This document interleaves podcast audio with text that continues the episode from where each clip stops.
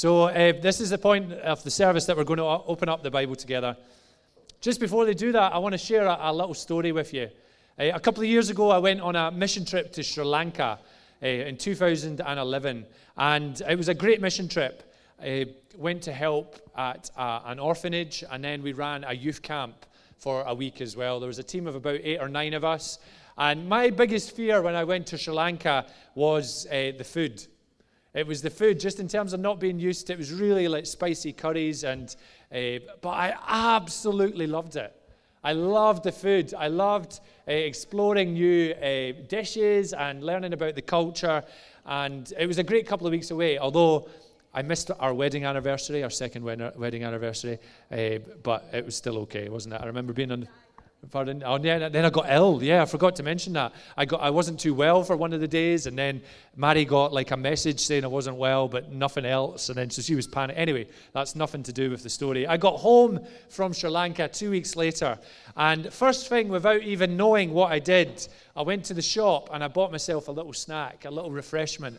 And the two things that I ended up buying were a Scotch pie and a bottle of Irn-Bru. And I got back into the car, and James, who was leading the mission trip, said, Mate, do you realize what you've done there? That is like pure Scottishness. The Scotch pie and the, the Irn-Bru. I even say it really Scottish, don't I? The iron brew. It was, a, it was the truest sign of my Scottishness, of belonging to this great country, of my citizenship. This morning we are continuing on our series called Storms and Ships. So uh, we've been looking at different pieces of the ship we can hold on to when storms come. So it's all based on a passage in Acts when Paul was shipwrecked, and uh, it speaks about swim to shore if you can, but if not, hold on to a piece of the ship. So we have looked at worship, we have looked at friendship, and this morning I want to look at citizenship. As followers of Jesus, as being hope filled followers of Jesus, eternity is the destination for us if we know and love Jesus. And we need to remember where we belong and where we are headed. And when storms come, there's no denying that that can be a, a really difficult thing. I want to share this morning why remembering our citizenship is important. And ultimately, what I want to focus on this morning is the danger of compromise if we forget. If we forget where we're headed, who we belong to, compromise can sneak in in our walks with Jesus. So I want to look at a passage in Revelation. So uh, it's the last book in the Bible. And Revelation is a book of hope, but it's also a book of warning. It's written by John following a, a revelation from Jesus. And he records messages to seven specific churches. And this morning we're going to be looking at the letter to the church in Pergamum. So, just to paint a little bit of a picture, Pergamum was built on a hill a, a thousand feet above the countryside. So, it was built a thousand feet above the countryside, created a bit of a fortress. And today you would find its remains in Turkey, in modern day Turkey. And it's, it was the center of Greek culture and education. It was also the center of four cults, and it was, it was known, Pergamum was really known for its idol worship. And the mints as well. Very good. This morning we are looking, uh, we're going to be looking at chapter 2 and verse 12 to 17. And it'll be up on the screen as well. Why don't we pray before we do that? Lord, this morning we pray amongst us for the excited, for the fed up, for the expectant, for the searching, for the visiting, for the disappointed, for those of us that are tired, for those of us that are feeling really hopeful, for those of us that are here this morning feeling really hopeless. I pray that as we delve into your word, Lord, that it will be like just fresh water. It will be like just a freshness to reminding ourselves of who you are. You come and fill us up, Lord? Will you change us, Lord? In Jesus' name, amen. So, chapter 2, verse 12. To the angel of the church in Pergamum, write These are the words of him who has the sharp double edged sword. I know where you live, where Satan has his throne, yet you remain true to my name. You did not renounce your faith in me, not even in the days of Antipas, my faithful witness, who was put to death in your city where Satan lives. Nevertheless, I have a few things against you. There are some among you who hold to the teaching of Balaam, who, who taught Balak to entice the Israelites to sin so that they ate food sacrificed to idols and committed sexual immorality. Likewise, you have also you also have those who hold to the teachings of the Nicolaitans. Repent, therefore, otherwise I will soon come to you, and you will fight against them with the sword of my mouth. Whoever has ears, let them hear what the Spirit says to the churches. To the one who is victorious, I will give some of the hidden manna. I will also give that person a white stone with a new name written on it, known only to the one who receives it. Amen. So, Pergamum was the city, in verse 13 we read, where Satan has his throne. That's a bit of a, a tough gig, isn't it? That's a bit of a, bit of an opening, isn't it? It's, it really paints a picture of where that place is at. But the church refused to give in, even when one of its members was killed. It was not an easy place to be a Christian. And uh, in that place, you, have, you had to remember your citizenship. You had to remember where you were from, where you were headed. I love uh, in Philippians 3 17 to 20, Paul writes these words Stick with me, friends. Keep track of those you see running with this same course, headed for this same goal. There are many out there taking other paths, choosing other goals, and trying to get you to go along with them. I've warned you of them many times. Sadly, I'm having to do it again. All they want is Easy Street. They hate Christ's cross. But Easy Street is a dead end street. Those who live there make their beliefs their gods. All they can think of is their appetites. But there is far more to life for us. We are citizens of high heaven. We're waiting the arrival of the Savior, the Master, Jesus Christ, who will transform our earthly bodies into glorious bodies like His own. He'll make us beautiful and whole with the same powerful skill by which He is putting everything as it should be, under and around Him. We are citizens of heaven. And if we don't grasp that, if we don't walk in that truth, compromise can play a really big part. Now, let me start by saying compromise can be a really good thing. Firstly, by opening. For example, in the day to day and often in our friendships, our marriages, compromise plays a part. For example, when we go to the cinema and I have to choose, we have to choose a film, and it's either something like, I don't know, some Bridget Jones. We've never seen that in the cinema, I'm just making up. Or the latest Marvel movie. We have to come to some sort of compromise. What is it we're going to watch? Also, when choosing children's names, you maybe have to come to some sort of compromise. I wanted to call Joshua Brave. and I think in some way that was a real prophetic thing because he is such a brave boy. But Mary was like, What is wrong with you? Take a seat. You were not calling him a brave. Uh, what to buy for dinner? Where to go on holiday? Compromise can often be the glue that holds things together in friendships and in relationships. And also in business, it can be an important tool. It can help with growth and partnership of, of new businesses or relationships with other businesses. But it can also be a really dangerous path in business for a number of reasons.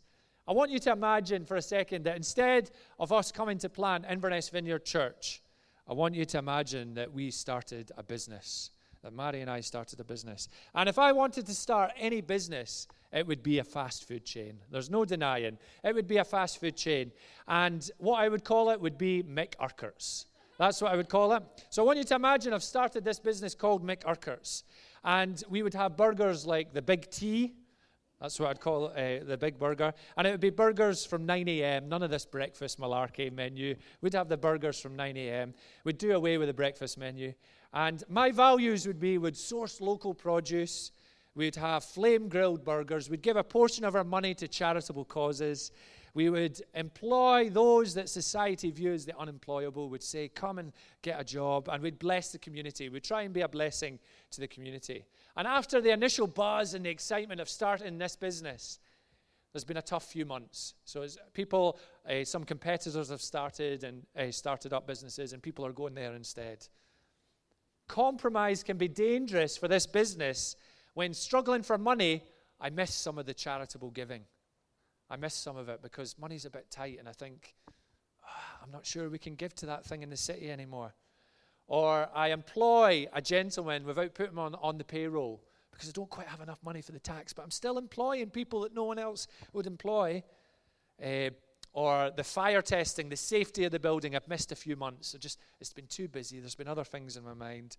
Or we plan to run a community fund day, and we've got somebody in who isn't really skilled for the job and doesn't do as good a job as what we imagined, but we still managed to get it done. It was still a community day.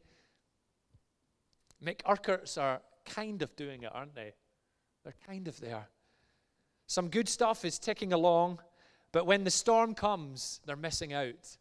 When it gets a wee bit tough, there's things they're maybe falling back on, they're maybe not doing as well. Still running community events, still employing people that maybe no one else would, still giving some money to charity, still have a fire alarm. But compromise was chipping away at the heart of the business and would destroy it. Now, sadly, that's when Mick Urquhart's comes to an end. Uh, maybe one day, Lord, you, you maybe want us to do that, but that was just for illustrative purposes. Now, I'm sure a lot of us can relate to Mick Urquhart's and that, and that business in our walks with God or in general. When the storms come, it's our faith that maybe blows away easier than everything else. At the beginning, compromise can be very subtle. It can be like a thief in the night and it's often very subtle opposition. It's one of the enemy's most cunning weapons, often in tough seasons. Why is it so destructive? Because often we don't recognize it. We make little decisions that form a bigger step away from all that God has for us until we find ourselves losing who we're really meant to be, who God intends us to be. We must, we must remember this piece called citizenship. Not to compromise where we are from and the people that we are called to be and who we have on our side. Rick Warren, eh, a famous American pastor, says this You will not be in heaven two seconds before you cry out, Why did I place so much importance on things that were so temporary? What was I thinking? Why did I waste so much time, energy, and concern on what wasn't going to last? When life gets tough, when you're overwhelmed with doubt, or when you wonder if living for Christ is worth the effort, remember that you are not home yet. We are not home yet. At death, you won't leave home, you'll go home. Wow. Isn't that so good? This church in Pergamum, I love the opening bit. I love when it says, uh, I know where you live, it's tough. Satan has its throne, yet you are true to my name. When I was reading that, I was like, come on. Life's tough. There's lots of opposition, yet you're true to my name. And I believe that's a word for some of us here this morning. He wants to whisper that to us. I know exactly where you're at with your job, with your marriage, with illness, with stress. I know that you are holding on. God knows this morning. He knows. And He is so, so pleased with you. He is so pleased with you. But in this passage, then comes the but. There's the warnings. Nevertheless, there's a few things against you. You're doing good at this, but this isn't so good. He speaks about the Nicolaitans in verse 15. And I just think at that point when I was reading, oh, they're missing out a bit. They're missing out. You've kind of been doing it. There's been a bit of pressure. It's in an environment where there's a storm, where life is tough and compromise has happened. You've allowed some stuff to happen which isn't good, which maybe started as a small decision, which then impacted hugely. And that goes against the citizenship thing, who we are. And that's what I see in this passage. The good stuff is great, they're kind of there. Now, it's probably part of my personality and, and who I am that I always focus on what I'm not doing well. Is there anybody else like that here? Yeah. Always focused on what we're not doing well and getting better. But when I read this passage, my initial reaction was sad because I think of what's being missed. I think of what's being missed in Pergamum. the opportunity, what God wants to do with the missing parts. If they held on to citizenship. And I reflect on my own life as well. I reflect on where we're at right now. We're doing okay at this leading a church thing, Mary and I. It's, it's, it's okay. It's, you know, God's doing amazing things. But at times we're compromising on our prayer lives. At times we're compromising on what we know God has called us to do with the poor in this city. At times we are compromising with how we are with our families. We're forgetting who we really are and what that really means.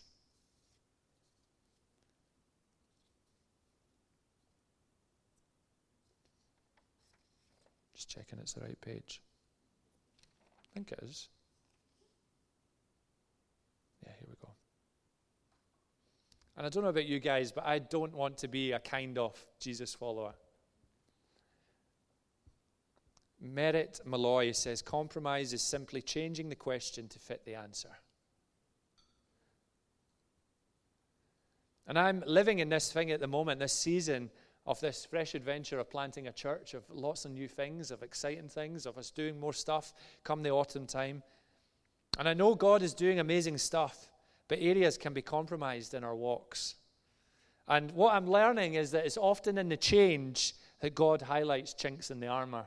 It's often when we push into the new and we, we stop the, the, the routine perhaps or go, we're going to pursue something new. It's like, oh, oh, what's that? Oh, that's not too great. God just shows a little chink in the armor. But this passage is also about a new start to bring it to God. This passage brings hope. In verse 16 speaks about a chance to repent, to say sorry, to bring whatever is getting in the way. God is not a God of grudges. He's not a God of tallying up where we've went wrong. He's not a God of holding it against us. He loves us and He pours out grace time and time again. His mercies are new every day. So, can I urge us to not be the kind of kind of Christians, kind of living for Him, kind of listening, kind of following, kind of going on the adventure, kind of believing. And there's four ways that we can uh, forget our place when storms come that I just very, very quickly want to rattle through. Firstly, difficulty. I want to ask us how do we journey through difficulties in life, the pressures in life? What is it like when life is tough, when a storm comes our way? What do we drop? What do we slip into? How do we relieve the pressure? What do we turn to? Where do we find comfort? Are we holding on to who we really are? I remember being in the bank uh, many years ago when I worked as a financial advisor and being in really several awkward, difficult positions in terms of having decisions to act in, uh, with integrity. So there was stuff going on that I knew wasn't right.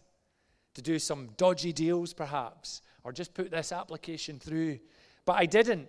And although I didn't make target, and I had a few people who were a little bit angry with me, and in those instances, I'd done the right thing.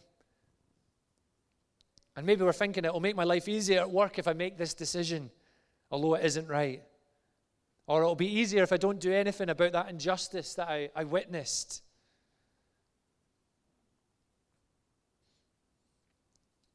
When I think of pressures and hardships, I, I, automatically, when I look at God's word, I think of Paul. I think of Paul. And a follower of Jesus who went through immense opposition, immense hardships. But he remembered his citizenship. He, he didn't never let go of that piece of the ship. Uh, I love these verses in 2 Corinthians 4 when Paul says this. But we have this treasure in jars of clay to show that this all surpassing power is from God and not from us. We are hard pressed on every side, but not crushed, perplexed, but not in despair, persecuted, but not abandoned, struck down, but not destroyed we always carry around in our body the death of Jesus, so that the life of Jesus may also be revealed in our body.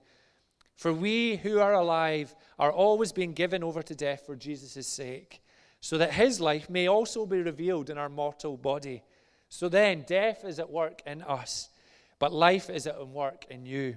And this is the this is gold. Therefore, we do not lose heart. Though outwardly we are wasting away, inwardly we are being renewed day by day. For our light and mo- momentary troubles are achieving for us an eternal glory that outweighs them all. So we fix our eyes on not what is seen, but on what is unseen, since, since what is seen is temporary, but what is unseen is eternal. I love Paul's words there. This is how he felt. He, he is at the point of pressure. There are storms at every side. But he did not compromise. He held on to that piece of citizenship. He did not lose heart. He fixed his eyes on Jesus. He knew the Father. He spent time with the Father. He was filled up. Out here, circumstances were not so good. But he wasn't kind of following. In, he, in difficulty, he had an eternal perspective, which was sunk deep into his heart and into his being. He played the long game. He knew where he was headed. How many of us need to be reminded of that this morning? So we have difficulty. Then we have delay. I'm, I'm awful bad at saying I'll sort it later. Don't know about you guys, but uh, Mary will maybe come through. Oh, the drawer's fixed, uh, broken and strewn. Oh, I'll sort it. Two minutes, two minutes, two minutes, two minutes. And uh, yeah, I need to get better at that. I'm just realizing that. Sorry, love. And you can imagine with the church in Pergamum, the Nicolaitans arrive, opposing, completely in opposition to, to the gospel of the way of doing things. And actually, perhaps there was a bit of delay. Perhaps there was a, a bit of delay of leaving them to it, and then their influence is growing. What are we delaying on that we know we need to bring to Jesus? And we're saying, I'll sort it later. Then we have disconnection. How are we intentionally, how are we, how are we doing life with one another? Asking us the questions that we hate to be asked. Have we, have, have we got this? Ah, it's okay, I've got this. Have we got that kind of attitude? I'm quite independent uh, when it comes to needing things fixed, the drawer, for example, which I haven't done yet. But I'll try to sort a solution myself. YouTube is fantastic for that. You know, anything you need done in the house, you just search YouTube. And uh, with varying degrees of success, I, I, managed to give it a good shot.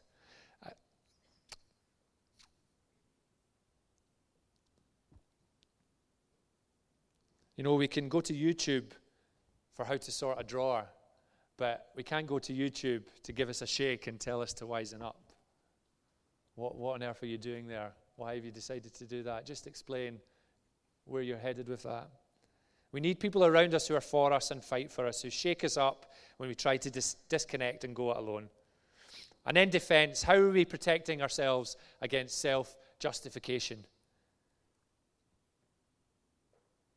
Maybe some of us here, we justify the little slip ups, the little areas of compromise. But I do so much.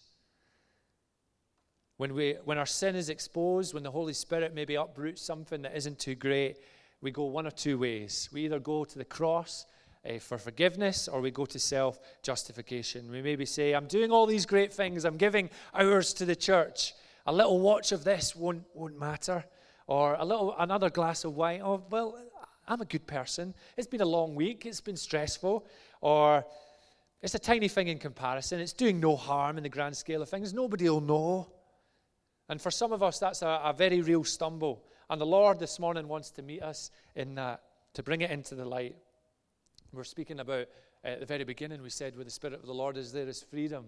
I believe that that's an exciting thing if God is uprooting stuff and there's freedom in this place this morning. Imagine not needing to carry that anymore.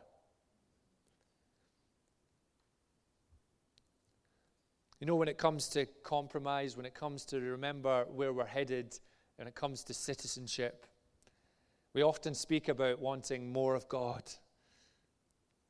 More of God would help me deal with compromise. And we love as a culture the more. You know, like I, I, when listening to music, I love when you listen to a song and it finishes and you leave it on and then there's a little bit more. Do you ever, ever you remember songs like that? There's like a hidden track or something and there's a little bit more to come. Or where you're at the cinema and you see everyone else leaving and they, I'm just going to wait five minutes. There might be a, a, little, a little clip that teases the sequel maybe or tells me what's happening next. So I'm one of those people. Let's just sit. They don't have an idea what they're missing. Or maybe it's when Joshua is speaking about his day, and I think he's finished, our little four year old boy, and then you just sit for a wee while and be quiet, and then just more gold comes out of his mouth, and I'm just like, oh, so good. There's more to his story. You know, maybe the more that we speak about this morning isn't more of God because He is here right now in His fullness. His Spirit was poured out fully. Jesus da- gave His all in death for us. But actually, maybe it's about us bringing more to God. We've looked at compromise, and if God wants more of us, we should look at, you know, what areas of our lives are we kind of doing it? In our life, our actions, our decisions, our dreams, where are we giving away pieces of our lives? That are to be given to Him. Maybe the more is more obedience. Maybe the more is more honesty. Maybe the more is more repentance, more forgiveness, more action, more mess, more boldness, more faith filled adventures, more risks, more real. This is a place where we're more real, more surrender. Just to close, I want to share a story. In 1660, England's experiment as a republic came to an abrupt end with the return of the monarchist rule under Charles II. With this change, religious freedom also ended, and Anglicanism was once again designated as the official state religion. It became illegal to conduct church services outside the Church of England, and unlicensed individuals were forbidden from addressing a religious gathering. With these new laws, John Bunyan was arrested for preaching without a license. His growing popularity, though, it prompted the judge to seek some sort of compromise. Bunyan was immediately released only if he promised not to preach again. The judge's leniency, I can't speak this morning, was met with the reply If you release me today, I shall preach tomorrow. Three times in his life, John Bunyan was arrested, convicted, and jailed for preaching without a license. In the end, he spent over 12 years in prison. At any time during those years, he could have secured his freedom by simply promising not to preach. But Bunyan knew God's calling on his life, and so he adamantly refused to compromise his convictions. And those prison years were certainly not wasted. It was during that time that John Bunyan wrote the book Pilgrim's Progress. Its immediate success and ongoing popularity has made it a Christian classic, the second most read book in English literature next to the Bible. Wow. When storms come, and they will, and maybe some of us are right in the belly of a storm just now. Is that the right phrase? Belly, yeah. Are right in the thick of a storm just now. We must remember this piece called citizenship. We are citizens of heaven. Beware of compromise. What areas of our life are we kind of kind of doing it? Let's push in more in the battles. Remember who we have fighting for us. Let's stand.